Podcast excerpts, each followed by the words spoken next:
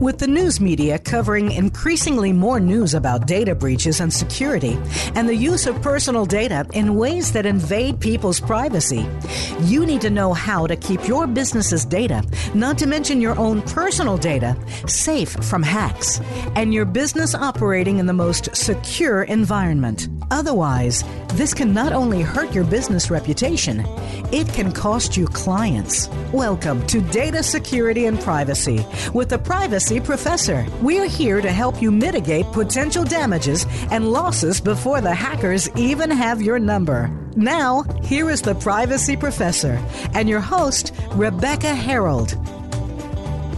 Hello, and welcome to Data Security and Privacy with the Privacy Professor. I'm Rebecca Herold, your host, and I'm so happy you're joining us today. Welcome to the 18th episode of my show.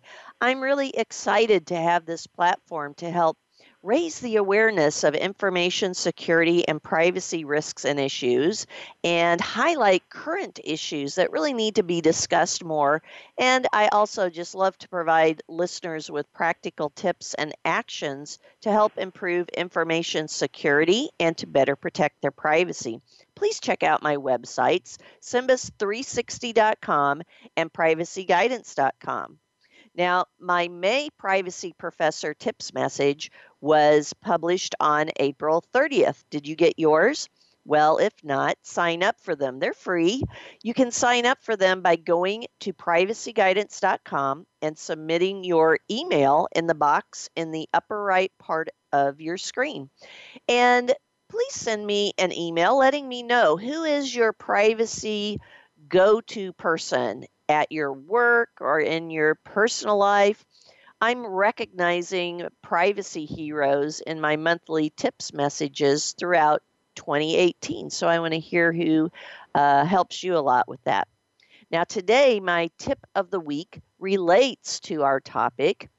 And I'm going to um, get to that part of the topic with regard to the amount of personal information that you put online. So, how much of your personal information do you put online?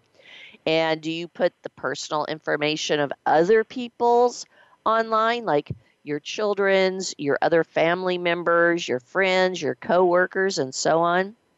Well, here's my tip limit the amount of personal information you put online to the very minimum necessary. Do not put your home address or current location where others beyond the very specific people that you trust can access it, especially on your social media sites. You know, the crooks really love to go out there and scrape the people's publicly available home addresses, phone numbers, and other types of personal information from social media sites. And then they use it to commit their robberies and other types of crimes. So I, here's what I want you to do go out and check your Facebook, your Instagram, YouTube, and other social media profiles. And either remove all of this personal information, which certainly is best, or if you have a few people you want to know it, restrict in your settings for that social media site, restrict all the people from seeing that information except for the very few people you personally know and trust.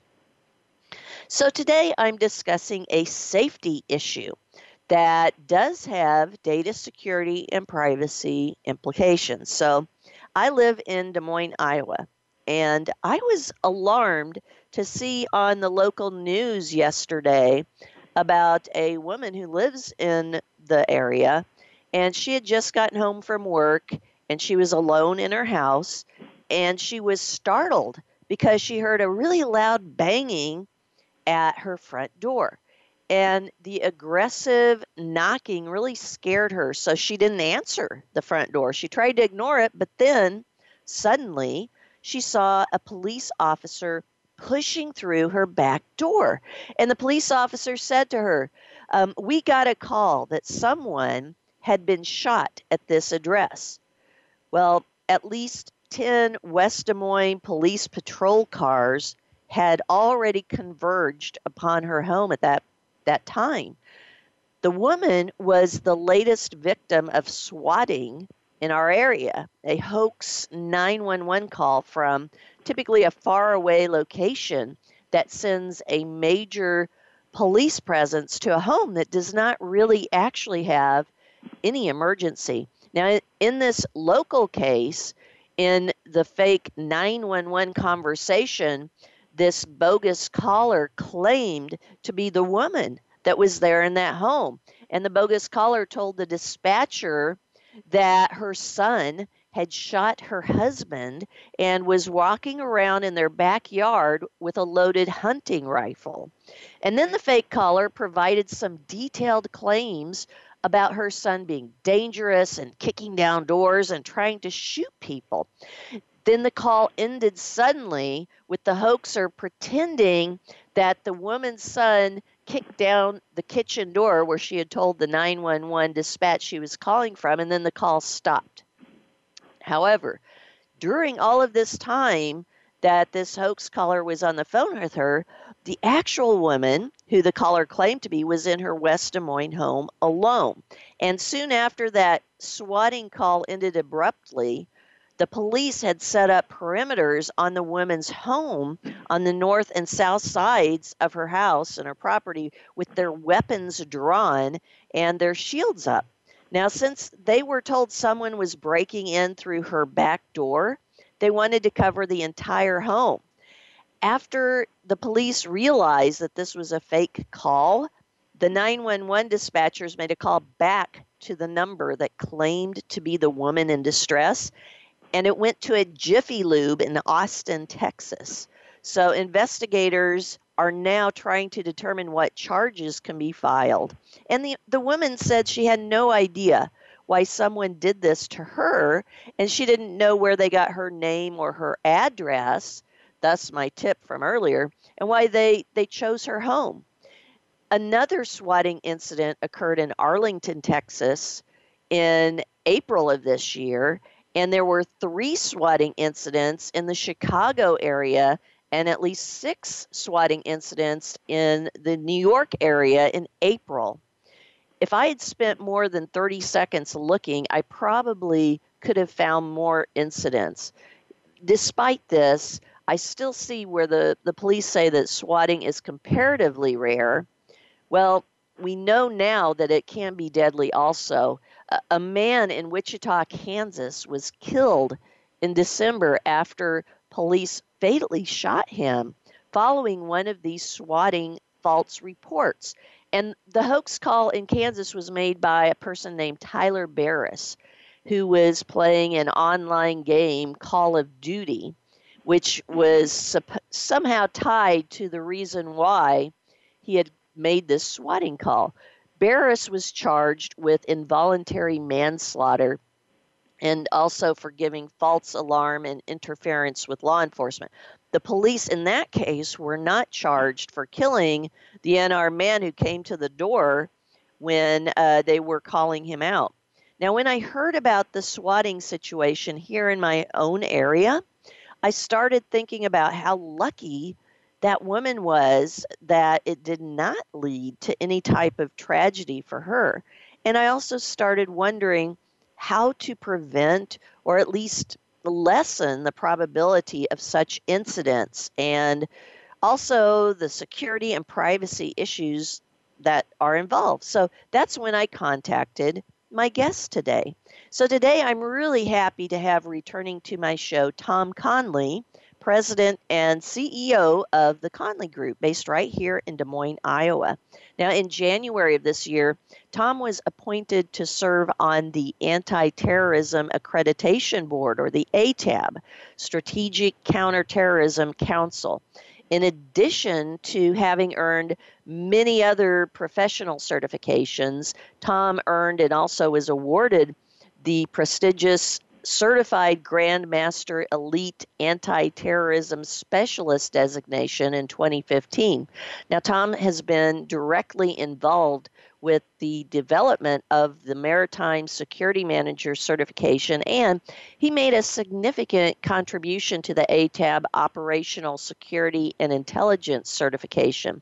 Tom has many years of experience as an information security manager while he was in the U.S. Navy.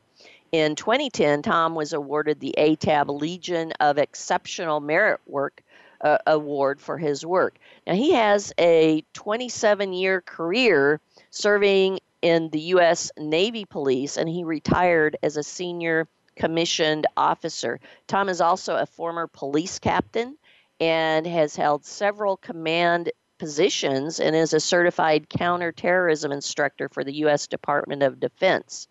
Tom has lots of other certifications. He's also a graduate of the Executive Security International. He's a certified emergency medical technician and he has a black belt in karate to boot in addition to being an expert with uh, handguns and rifles. So you can see more about Tom and his services at theconleygroup.com. Tom, thank you so very much for returning to be my guest today. Welcome to my show.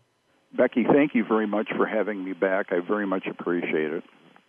Well, this is such an important issue. And, you know, as I mentioned earlier, when I started, just in a 30 second period of time, I found all those swatting incidents after I heard about the one here um, in our Des Moines area that are going on throughout the U.S. So, could you provide our listeners with a description of swatting? And just to, as a reminder our listeners are you know from not only here in the US but also in many other countries throughout the world. Certainly.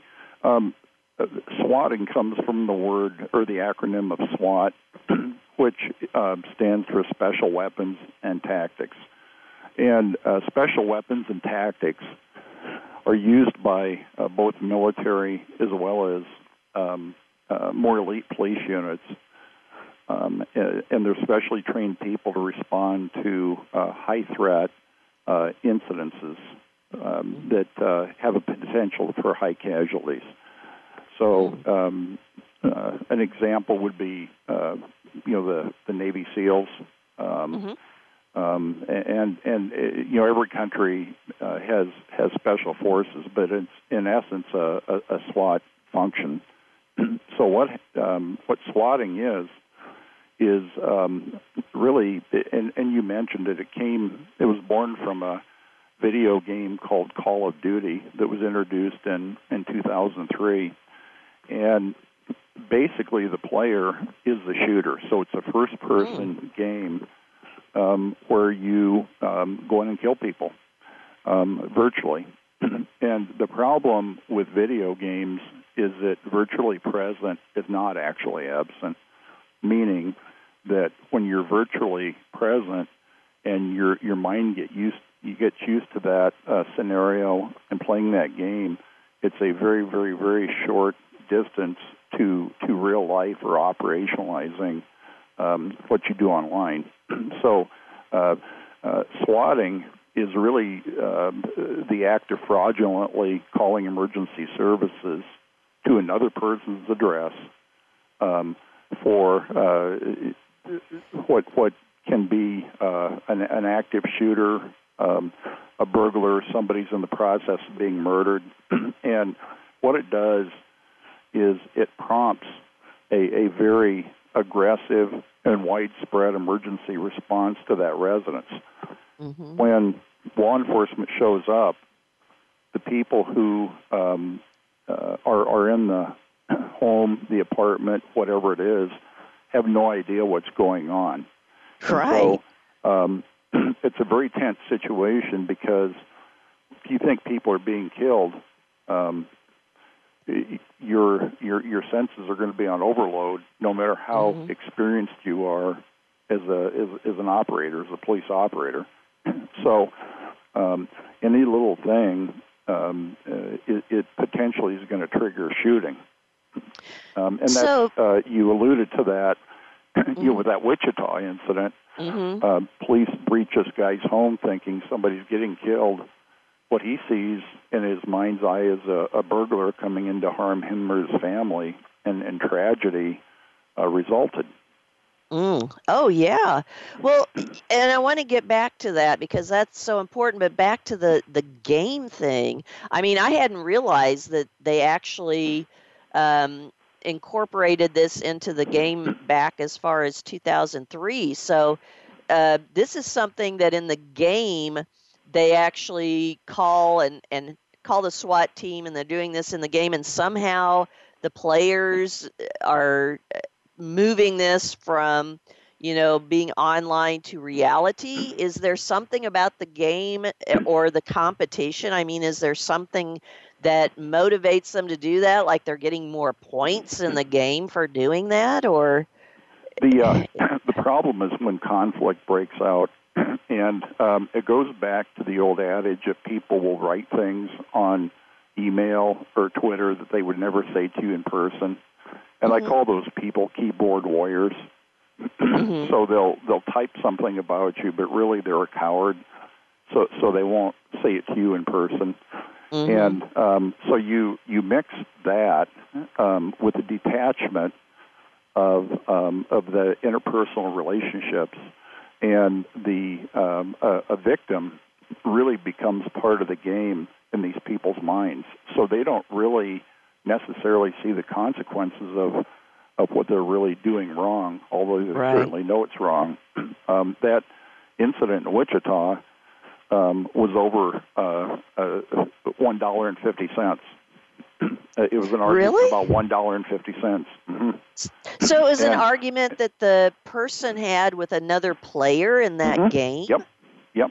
Ah, and so, and so, so that's what that, that's what caused ultimately the death to occur is a video game that created virtual reality and uh, very, very transitioned into real reality. Yeah, it was like it seems like a domino effect. Like the person gets caught up, and then for some reason they think making a phone call has no consequence from what you've been, you know, kind of describing, and then the person at the other end in the at the 911 dispatcher um, maybe they don't you know this is something new and different perhaps so maybe the questions aren't there for them to ask to to weed these out but um, oh my gosh well it seems like Uh, i mean and as you know i like to imagine how these types of vulnerabilities because this sure. really is a vulnerability couldn't terrorists? I mean i'm mm. surprised that this isn't something that terrorists since you have all of these uh, classes and certifications and ex- expertise in, in terrorism it seems like the terrorist would be using this too because that that would seem mm. like that would be a just a glaring vulnerability within our country um, with all these other swatting incidents going on well without revealing any classified information uh, theoretically what what terrorists would do is uh, um, call in a swatting incident to divert law enforcement resources away from another area that then they would take people hostages in, such as a school. So oh. it'd be a oh. diversionary tactic, um, and and that's part of the terrorist well-known playbook. Uh, it, it, you know, we t- we talk about critical infrastructure and re- key resources, and, and every country has those.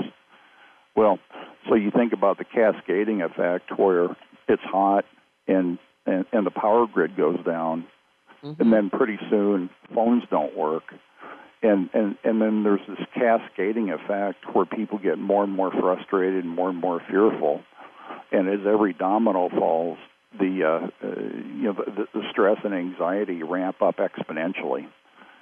Mm-hmm. So, um, as I said, terrorists are, are well calculated uh, they get to choose when, where, how. They only have their target to watch.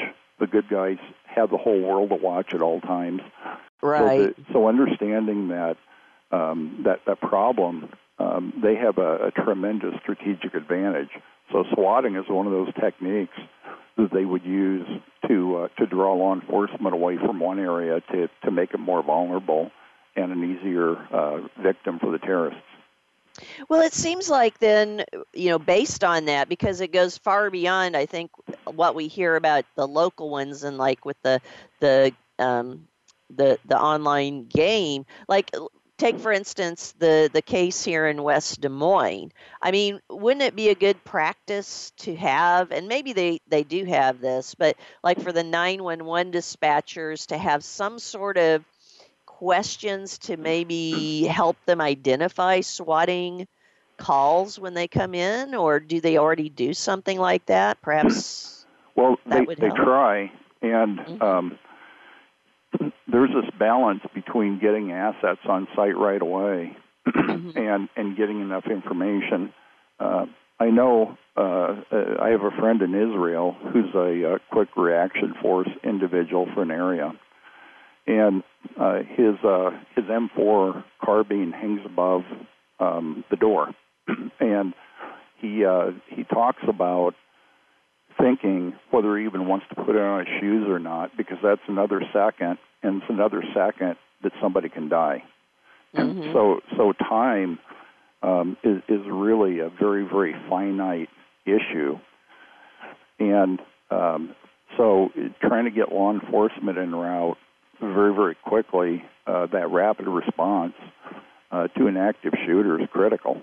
And so what you're going to get is territory officers and then uh, actual SWAT people are going to tear in, meaning it'll be uh, they they have to mobilize, so it won't be right away. So what you're going to get is those street officers that that converge on that area, and you're going to rely on their training. So it's really mm. it's really not SWAT that's going to show up. The cavalry is going to be the local uh, police who's ever on the road and closest in the situation. So maybe they're already there while the 911 dispatcher is still on the phone and trying to validate um, the legitimacy of the call? That's true. And one of the problems that communications operators have in public safety answering points or dispatch centers is trying to uh, determine what's real and what's not real mm-hmm. based on very, very limited information. And really, communications operators um, really have one of the toughest jobs, in my view, because they have to sort of screen incoming calls and, and coordinate law enforcement response. And they're worried about the officers they're sending getting hurt or killed, and they're worried about innocent victims getting hurt or killed. And, and all the time, they have to remain calm and, and, and people expect them to have a crystal ball to know exactly what what officer is going into, and and it just doesn't work that way, unfortunately. So they're well, really communications operators of the uh, are the unsung heroes of law enforcement.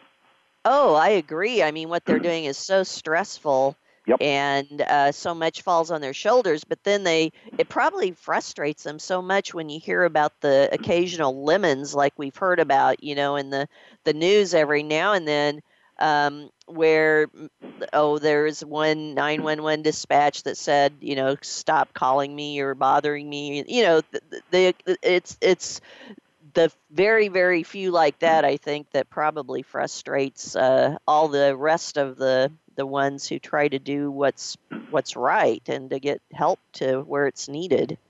Yeah and if you think um, about it um, uh, a 911 call taker or communications operator probably has the highest stress of of anybody in, in that in that chain of public safety response because they mm-hmm. have the least amount of information, real information, and the least amount of control.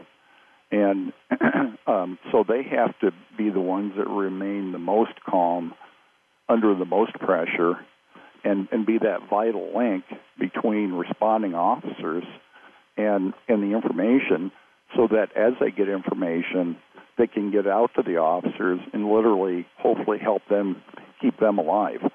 So it's yes. a, you know it's a it's a pretty it, it's a pretty heavy duty burden to carry, and uh, uh, boy, my my hats off to those folks. Seriously.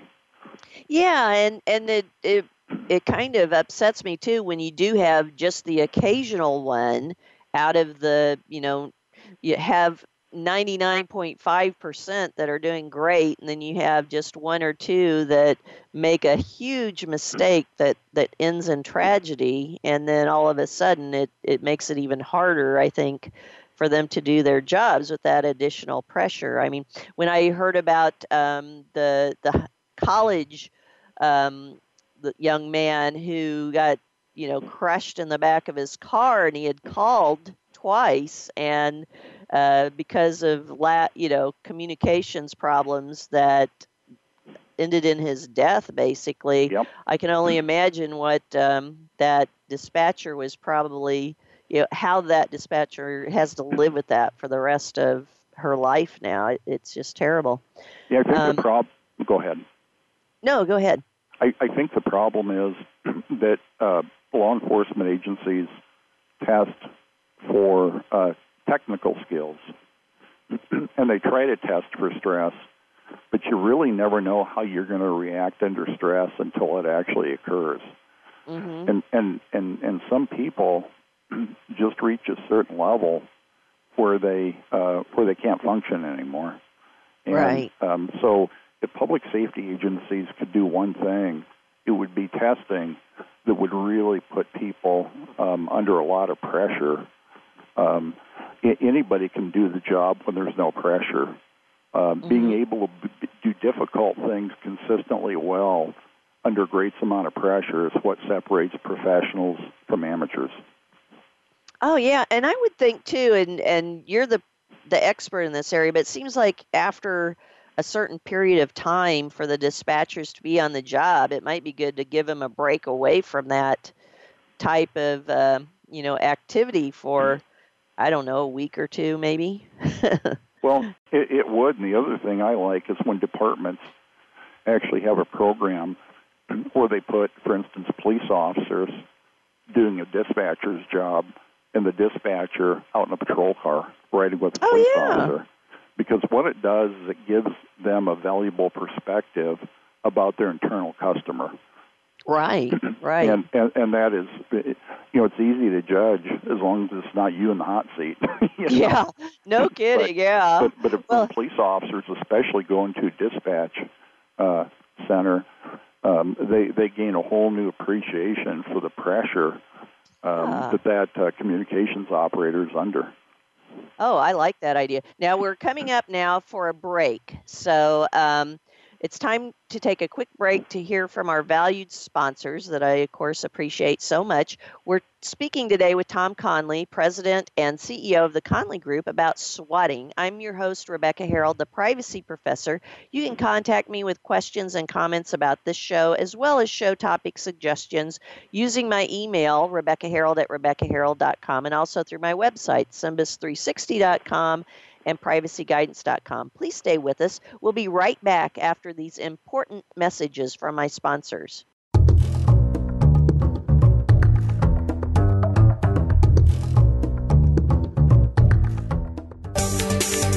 From the boardroom to you, Voice America Business Network.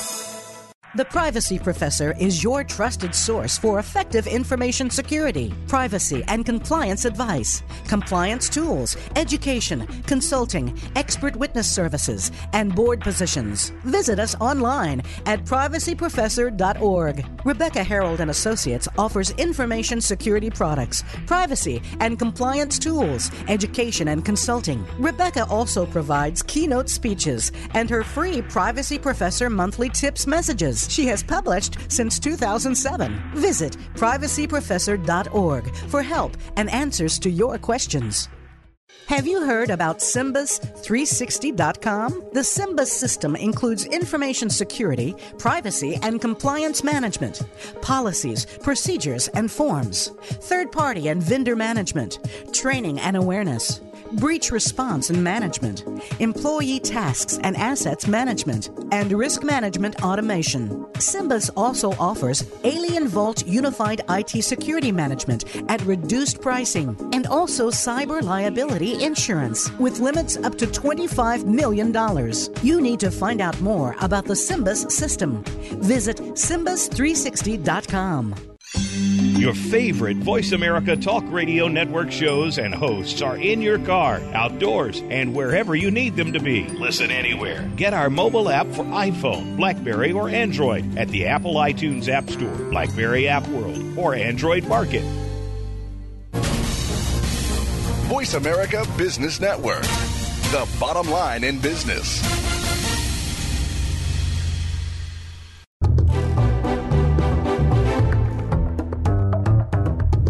You are listening to Data Security and Privacy with the Privacy Professor. If you have a question or comment about the program, feel free to send an email to Rebecca Herold at RebeccaHerold.com.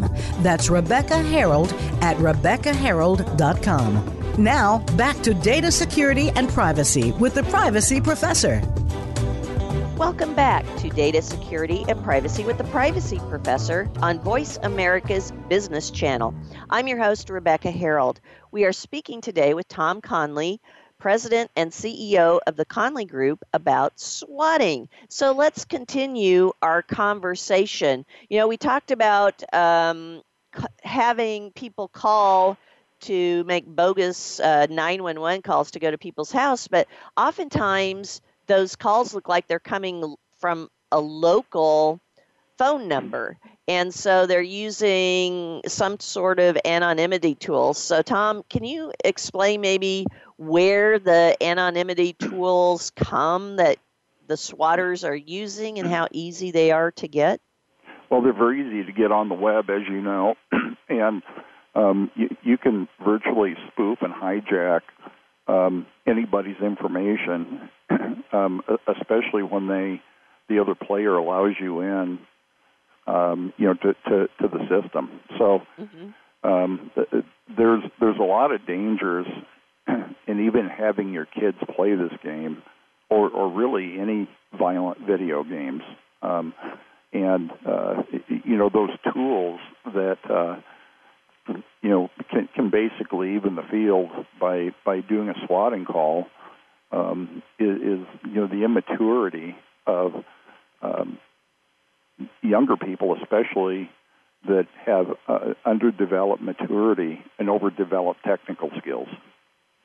Well, and those ana- yeah, and those anonymity tools, you know, we get a lot of these scam calls too from people saying that, you know, they're calling because they're tech people that's going to fix our computers or they're the, from the IRS. Those are probably similar types of anonymity tools that are used to call 911 as well, right? Absolutely. Absolutely. And as you know, better than 99.9% of the people on this globe, if there's anything electronic and connected – it can be uh, hijacked and rerouted. Mm-hmm. Well, and and talking about technology and those capabilities. So when I when I hear about these swatting incidents, I put on my systems engineer hat, and mm-hmm. it seems to me that there could be tools that could be built into um, the different systems, the dispatch systems, that could maybe flag when a phone number, let's say, is coming from a VoIP uh, through a VoIP connection, maybe from an IP address that is outside the range of the geographic area. But I know that costs money, and I know police departments um, are very limited in funds. But do you know of any police departments that are using any type of tools to kind of be able to flag when calls come in if if the call itself from a technology perspective looks like it's uh, coming from way far away from the area? Well, um, in, in, in central Iowa, we have a tool called Smart 911, and oh, okay. you can you can sign up for free. It's just uh, www.smart911.com, and um, it's free for its citizens. I'm sure that our tax dollars pay for it. but um, what you can do is enter um, your your information for your address, you know, your phone number. Um, if you have animals, um, the license plate number and description of your vehicles, pictures of you and your family, and um, um, people are concerned about privacy, but um, the information disappears from the, the dispatch operator screen in a half hour after they bring it up, and there's a record of it being brought up. You can also put um, plans of your home on there, and so um, it, it's my understanding that there's a screening capability built in to tell if it's coming from the home or not. Uh, the other thing is that if well, you put, go ahead.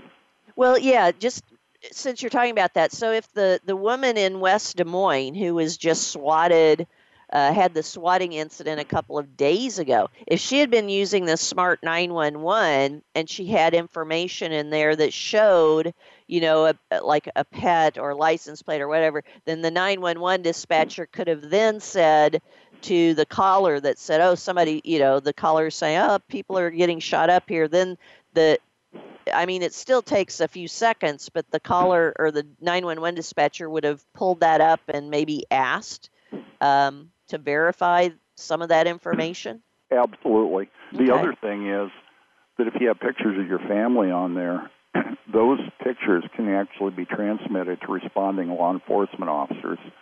So they have in transit visibility of um, who who is supposed to be at the house, who isn't, so they don't mistake uh, a tourist for a terrorist, if you, if you will. Oh, okay. and um, it, you know, it's, it's for fires too. You know, if you if you have mm. your, you and your husband and, and a child will live in a house, and uh, firefighters see that all three of you are out, they're not going to die looking for a fourth person who may may be in there. okay. Um, but there's some some information. If you have a cat named Freddie, um, mm-hmm. the dispatcher can ask it, the the caller, "Do you have any animals?" Well, yeah, we yeah we have a dog. Mm-hmm. Okay, what's its name? and so that's a way to to help authenticate very very quickly with a very limited amount of information. you know whether somebody is authentic or not. You know what's your color of car? You know mm-hmm. how many mm-hmm. cars do you have? What are they? so it doesn't have to be real high tech information, but enough sure. You know to give a dispatcher um, you know an, an idea if there's a problem and the other thing you can upload is plans of your home, so that um, if, if there is a legitimate call, you know, so so so and so's in the backyard, um, and and they're coming in the back door. Police officers have a floor plan and can mm-hmm. go in and clear the the building and know what they're walking into. Interesting. So that's called again smart911.com. Yes, madam mm-hmm. Okay, interesting. Yeah, I'll I'm going to go out and look at that after our call because that sounds very interesting. And very, very good. So the the data that you upload, the photos and possibly videos, is that only kept within the police um, system itself for use in that lo- locality? Yes, it's considered protected law enforcement sensitive information. so not only is there higher level of protection, um, but uh, uh, the uh, the information uh, itself is limited to who can even see it, and it's okay. exempt, it's, it's uh, as you as you know, sensitive but classified information is exempt from a freedom of information request by by somebody else. So, you know, let's say you had your information on there. I want it. I serve the department with a freedom of information request. They say, you know, sorry, Charlie, no go. Oh, good. Because I know a lot of people might be hesitant to use that if they thought sure. Uh, that that data might be used for many other things. So absolutely. You always, yeah, you always have to balance safety and privacy. I mean, it, the trick is finding a good solution that addresses both, certainly. Um, so, what makes a location or a person a target for a swatting call? I mean, we, we talked about the online game. So, we know about if people are playing that game, but we also talked about how others could use it. And what I think about is, you know, I see people posting on social media all the time when they're actually um, in the house alone, they might say, "Oh, I've got the place to myself now that the family's gone for the weekend." Or they talk about, "Oh, I'm on vacation," and of course that means that their house is mm-hmm. more than likely empty. So, you know, what makes a location or a person a target for a swatting call? So the criminal triangle or the crime triangle is you need um, means, um, uh, motive, and opportunity. So um, with these swatting calls, you have to really look at the motive. So, mm-hmm. um, most, uh, probably not all, but a great majority, there's some nexus to some individual in the house or people who they're related to. um, and it could be that, um, you know, ex friend is mad at, at, at, the, at their neighbor so they have a, another person out of state actually do the swatting call. But there's some nexus, probably, because you, again, you have to look at the motivation. You know, right. What, what, what would cause uh, a motive to to do swatting? Well, some you know people would say just for the heck of it. And I suppose there is some of that, but you think about retaliation. You think about evening the playing field. You know, paying somebody back, showing them that you're better. Well, so there's that motive in there. Yeah, so I guess you know I'm putting this together as you're you're um, pointing this out. I'm thinking if you have somebody in your home that plays uh, online games uh, or gaming types of situations, it might be a good idea to use that um, 911 and and tell me again. I it just flipped out of my head what you said it was the the website the, the, smart the smart 911 smart 911 so maybe if you have somebody like that in your home that would be a good reason to use smart 911 to to have those types of things that dispatchers could use. Also i would think politicians. I mean i read about um, last year uh, there was a congresswoman in massachusetts that had uh, swatting done to her. Mm-hmm. yeah. Um, so I would think politicians would probably be others that might want to make sure they limit what they put online about. Um, of course, that's hard for a politician because they need to be transparent, but at the same yep. time, uh, they need to make sure that uh, they protect themselves. Um, and there was that 12 year old child. I don't know if you saw that case in February, but that was some a child that was playing, I believe, an online game too that ended up being swatted. So I, I did not see that, but it it, it doesn't surprise me. It's it very um, scary. The other thing about this Smart 911 is I believe you can enter cell phone numbers in it too. Oh, so, okay. So, so they can authenticate cell phone numbers coming in, but also if they have your cell phone number, um, uh, another operator on another line can call that cell phone to authenticate it while you have the caller on the line. Right, right. Oh, that would be a really good thing to do. Yep. Lots of good ideas for dispatchers to think about if they haven't already. Um, so, what do you think should be done, or do you think more needs to be done with swatting? I mean, I I've heard where different um, you know groups or police different police organizations say, well, swatting's been around, it's not really increasing. But yeah, like I said at the very beginning, I found all those cases just within 30 seconds, and that was only in the last month. So, what do you think? Do you think swatting is becoming more of a problem, or is it just being more reported upon? I, I think it's becoming more of a problem. I mean, there are there are several uh, federal laws um, with, with swatting because uh, obviously uses the the uh, infrastructure, you know, mm-hmm. which brings under federal jurisdiction, even interstate. Uh, but um, in California, for instance, the swatter is responsible for the police charges.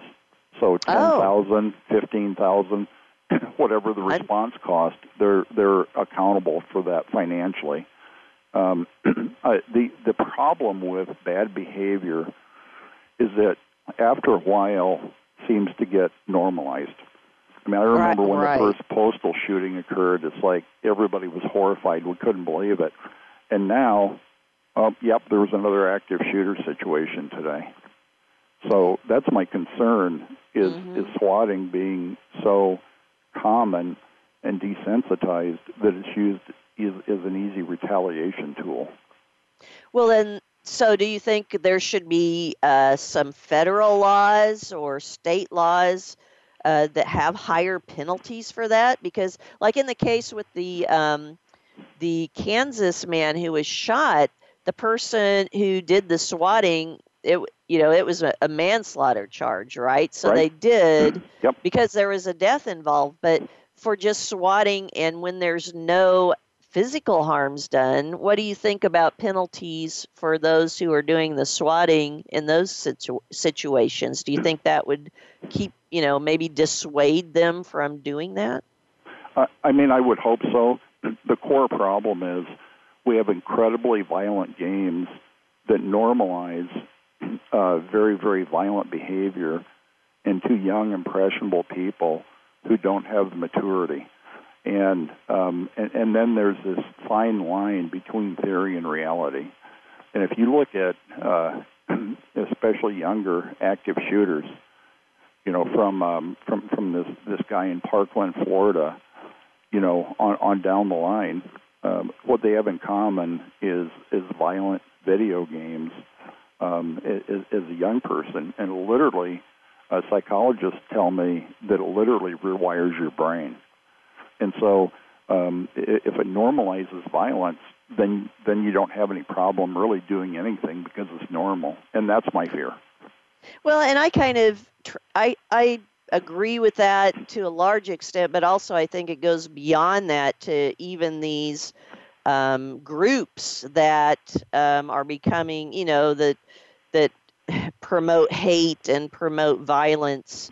Yeah. Um, yeah. So uh, it kind of goes out to them too. But you know, so when we're thinking about swatting, one of the things that a lot of people are getting now are home uh, safety and security systems that include the, the video feeds, the live video feeds. So now, if you have a live video feed around your home, you could, if you hear somebody knocking like crazy on your door, you can see if it's the police or not.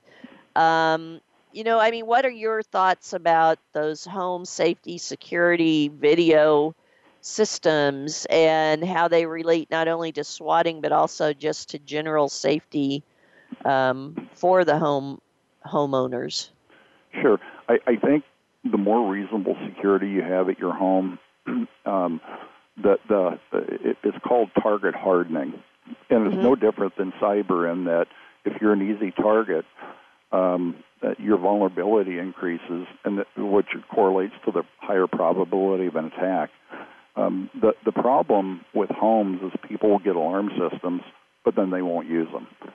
They'll ah, get good yeah. locks, but but have a a, a ten dollar door frame, so so they have a real good door on a frame that you can just uh, sort of shoulder bump, and the whole frame comes off.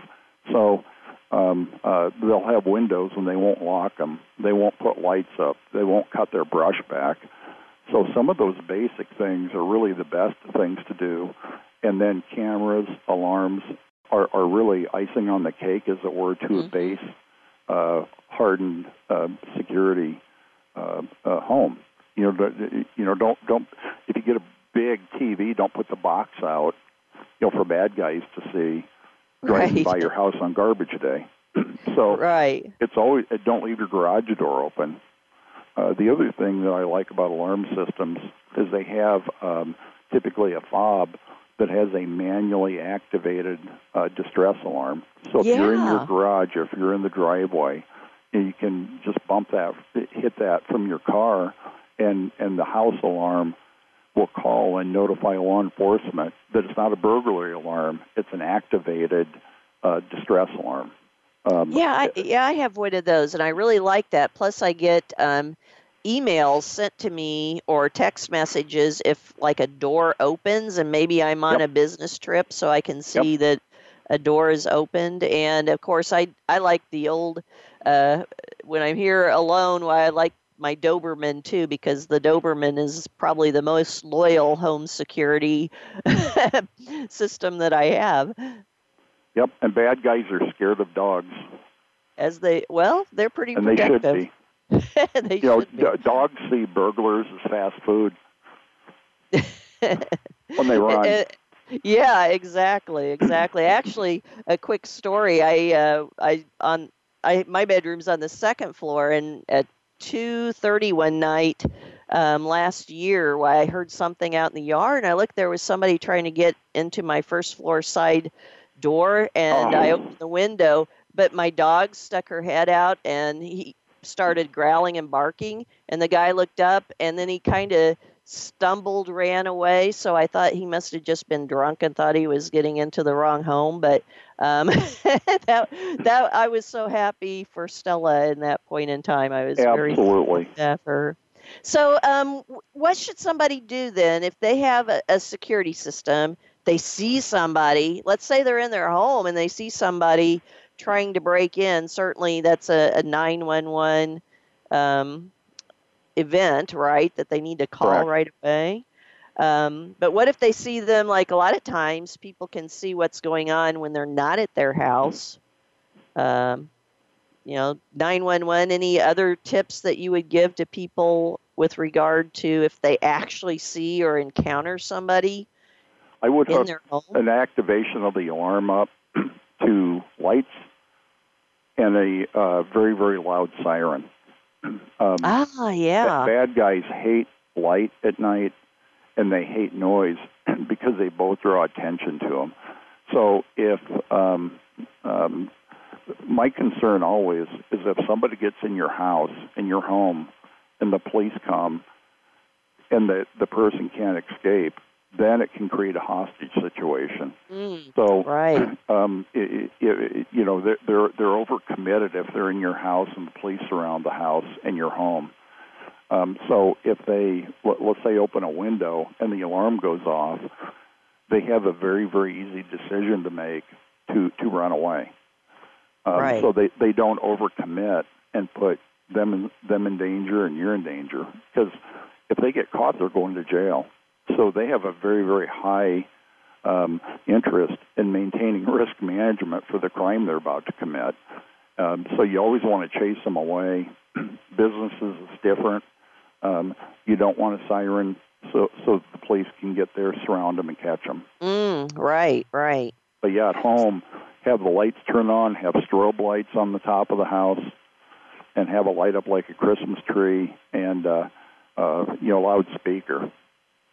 You know, uh, in the swatting, tying the swatting in now, a lot of times uh, uh, crooks have been known to dress up as police, right? Yep. So if you do, if you are an unknowing victim of a swatting call and you hear somebody pounding on your door, you look out and it's somebody dressed in a police uniform, but you don't know that it's them. What can you do to validate that it actually is somebody that's police and it's not somebody just posing to try to get into your house?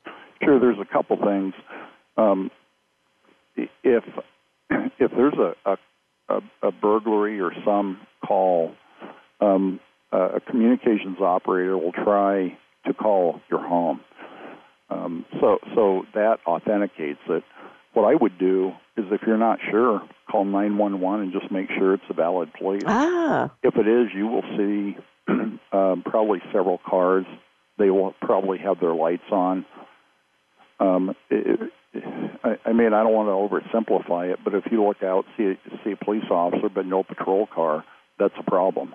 yeah, yeah. And that's a good point because people can buy, of course, the old used uh, police cars, right? And they might Sure. put their own siren on there, but for a, an official car, they should have the city, you know, logo on the side or or something else.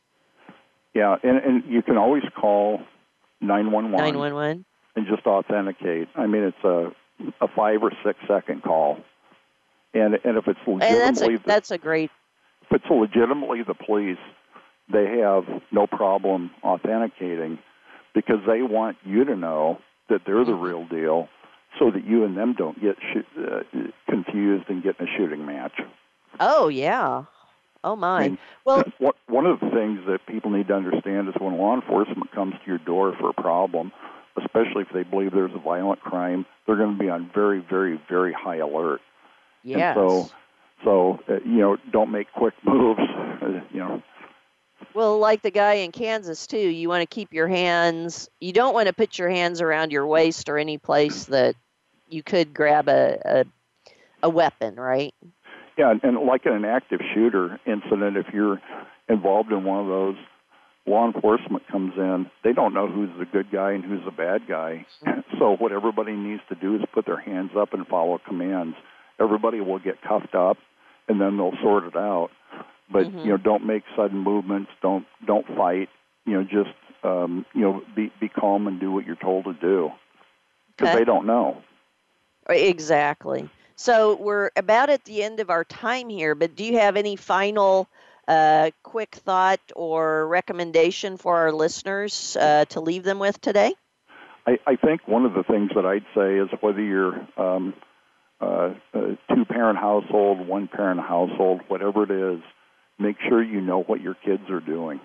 Um, and um, uh, I like the idea of having the computer in a common area so that um, you know the parents can see what's going on. Um, but but know what your kids are doing, um, mm-hmm. and don't let them develop into something else under your nose um, when you think they're doing one thing, but really they're mm-hmm. doing another. And you know, same is true of their friends. Right. make, make right. sure you know who their friends are, because bad apples tend to um, uh, have have a, a cancerous effect on good individuals. So. Well, thank you for all of those uh, great insights and also all the, the really important information about swatting and for being a guest on my show again today, Tom. It's really my pleasure. Thank you so much. And today we've been speaking with Tom Conley, President and CEO of the Conley Group. You can see more about Tom at theconleygroup.com and on Twitter at conleygroup1 Dot, or sorry, at Conley Group One, no dot after it. I'm your host, Rebecca Herold, the privacy professor. Please tune in to the show each week. If you cannot make our scheduled live time, you will be able to listen to the recordings. You can find the recordings of all my past shows on iTunes, Mobile Play, Stitcher.com, TuneIn.com, and Player FM in addition to on the Voice America Business Channel website, of course. And also contact me if you need any information, security, privacy, or compliance keynotes. Um, if you want more information about my businesses, go to simbus360.com. You can also visit my YouTube channel, The Privacy Professor, to see my appearances on CW Iowa Live morning shows each month and also see the topics we discuss there. Also, send me your topic and guest host uh, guest suggestions using Rebecca Herold at RebeccaHerold.com. I urge you to notice and stay aware of information security and privacy issues as you go about your daily activities, when you go to your job, when you do your daily work, or encounter anything else involving your personal information and how it's secured and potentially used in ways that could impact your privacy. Until our next show, ask those you do business with and work for if they are doing all they can to secure the information that you've entrusted to them. Be privacy aware in the week ahead. Bye for now.